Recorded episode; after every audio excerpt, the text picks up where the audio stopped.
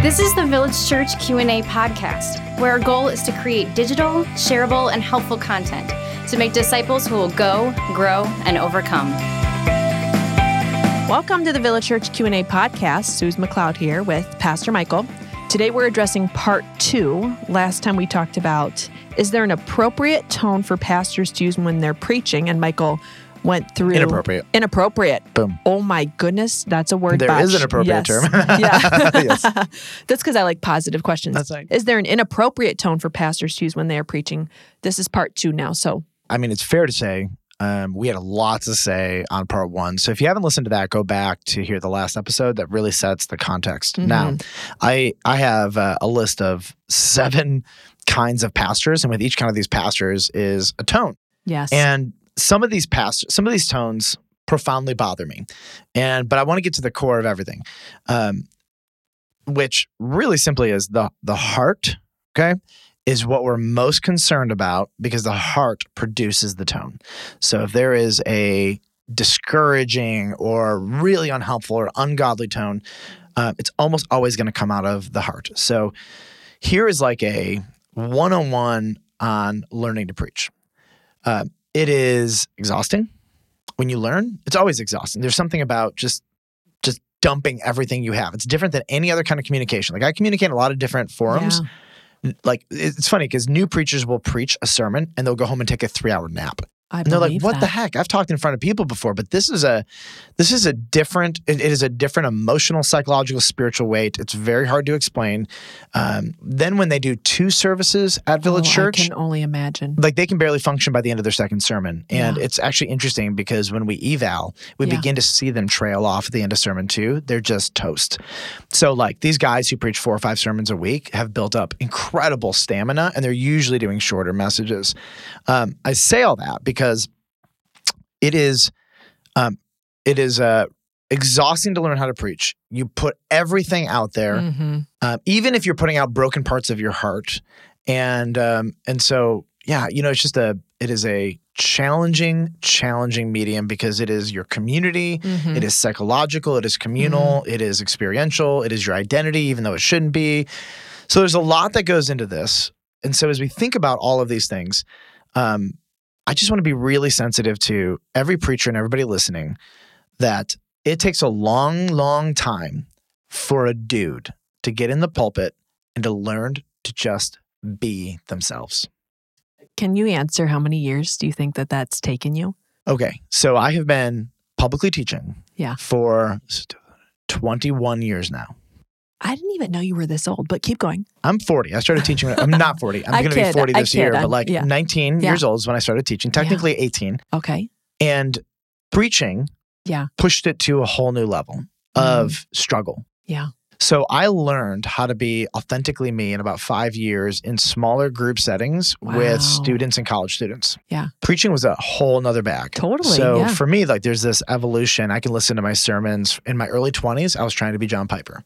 Oh. In my mid 20s, mid Yeah. to late 20s, um, I was starting to figure out who I was, but I still Mhm. had so much to prove Mm. um, because I was still in my 20s, still insecure, still trying to figure myself out, figuring out my rhythms, um, getting really a lot of negative feedback and a lot of positive feedback, and not really having the tools, to be honest, to know Yeah. which to listen to, what to change. Right. Um, it was my early 30s where um, I I was now you know preaching regularly for five years, and I think Mm. The At that 30s are point- where it's at. But yeah. Yeah. Yeah. I think so. I can actually put sermon series in place. Yeah. Um, I did a series on the kings of Israel. It lasted about a year, year and a half, and that was the first series where I was like getting comfortable. Uh, then I jumped into Song of Solomon and the Book of Ephesians, and I would say that was probably the first time that I moved past. I would say eighty percent of the hurdles that Yeah. stood between me at the pulpit and just being like myself. You know. Yeah. And now I would say I'm like 90% kind of there. I still Uh-huh. listen to myself and I'm like, hmm, interesting. Who's that guy? Like, Interesting. not the whole sermon, but in parts of it. the uh-huh. I still at times watch overcompensation, which is rooted in insecurity Yeah. or just flat out insecurity um, or a lack of personal discipline.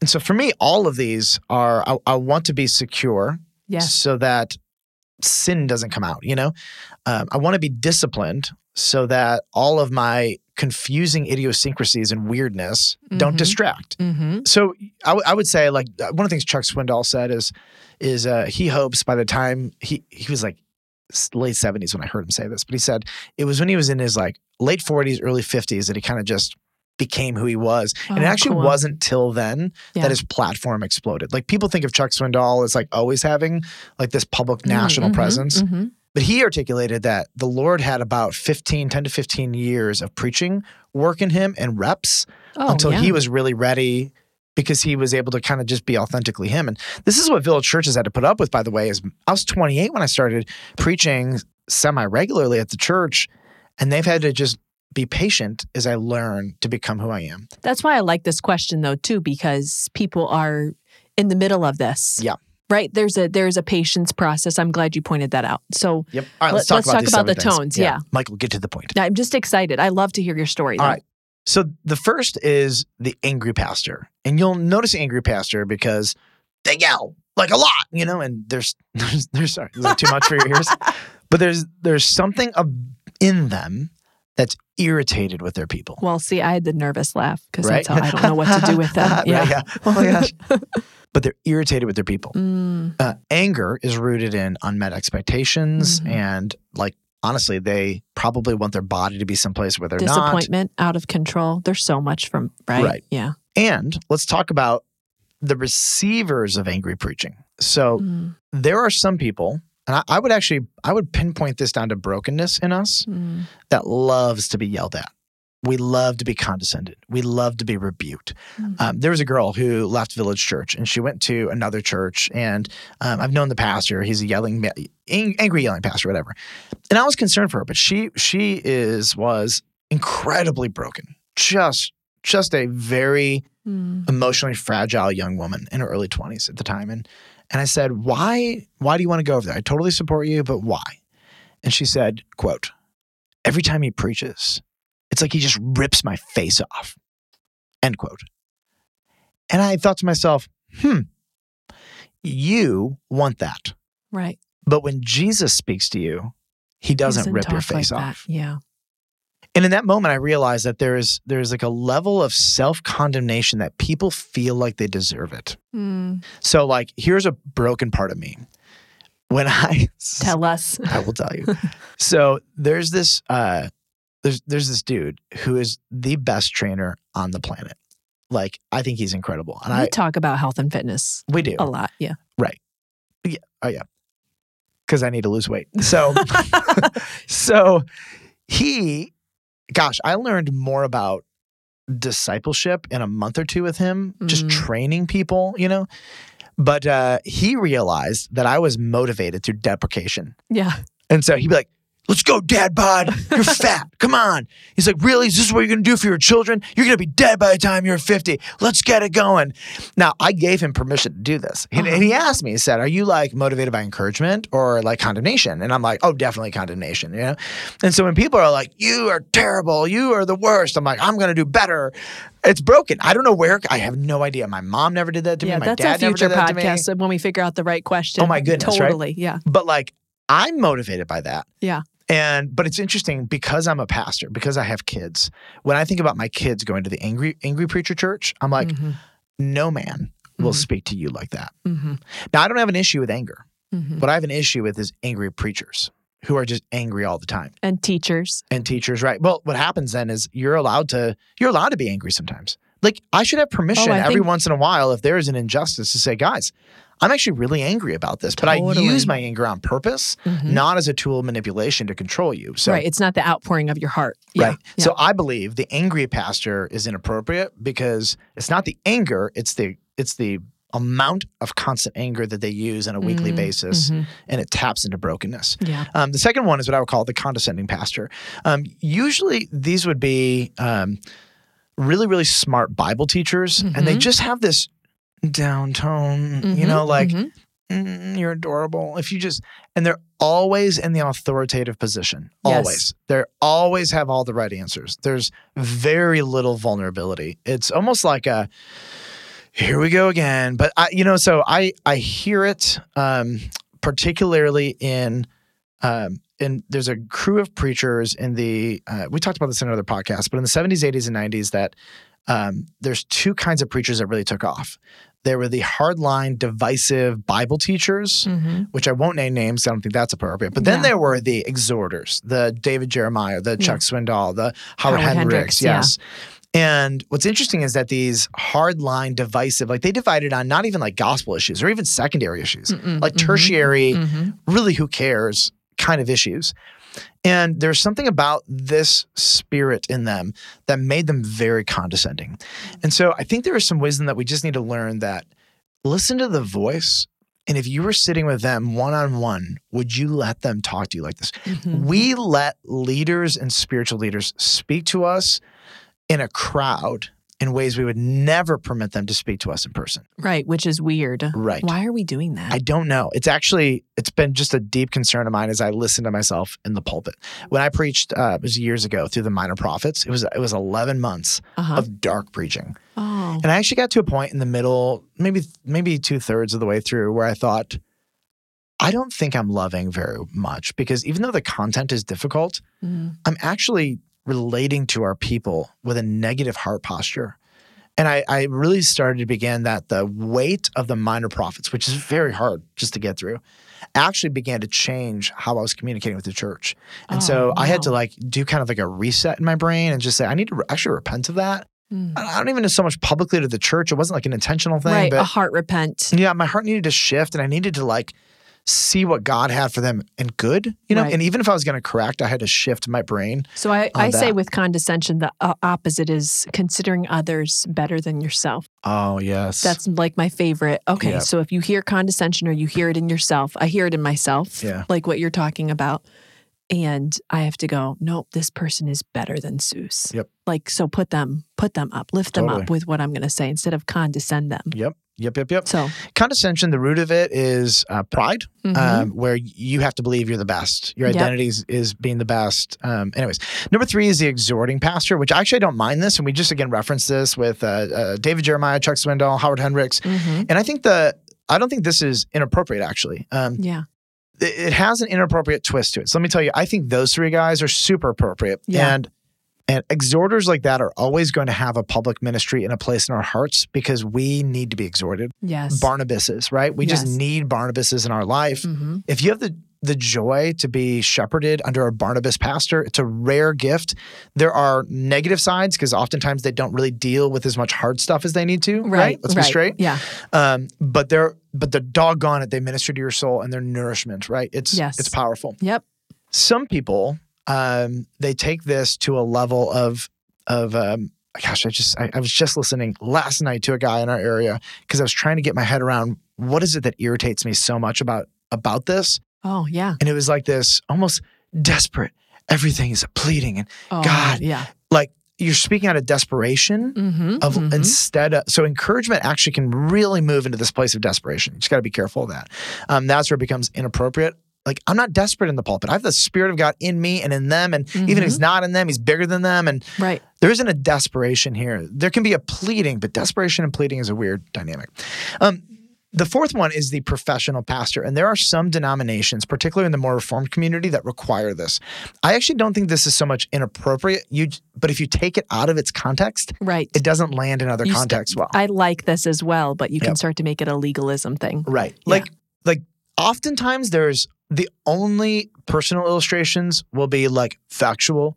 Uh, Mhm. they're almost almost always one-to-one analogies and not vulnerability. Yes, that's the struggle with it. Yeah. And their diction and their pacing it's perfect and every sermon is the same in terms of like there aren't a lot of dynamics. It's Yep. all v- it's all very professional. It's appropriate. And yeah. then it's Even the appropriate. jokes they tell are Yeah. rehearsed, and you can Yes. tell that they're planned for the group. Right. And they don't always land either. Right. And I don't have an again, I don't have an issue with the professional pastor. I have an I have a concern for two things. When they leave that context and go to a different one, I don't sense they always land. Mm-hmm. But number two is I want to tell the professional pastor in this place and time, authenticity is the new authority.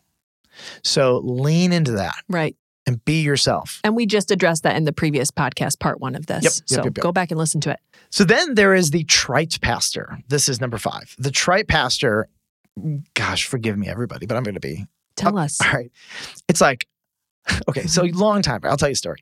long time ago, me and two buddies, we would uh, we go for walks every week and um, love both of them. They're incredible. And so one of the dudes was at a uh, mainline denominational church. Uh huh. He didn't really believe everything, but that's where he was at. He was a youth pastor, you know, early mid twenties, just trying to figure himself out. And he said, "Guys, pray for me.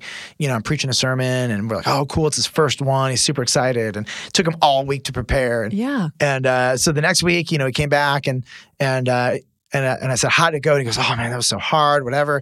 And uh, and so he was talking about. It. I'm like, "Man, like I totally understand preaching your first sermon." Yeah. And so then I went online and listened to it. It was seven minutes long.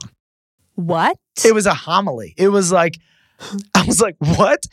And so I listened to it, and then I sent it to my other buddy. I'm like, "What do you say to this?"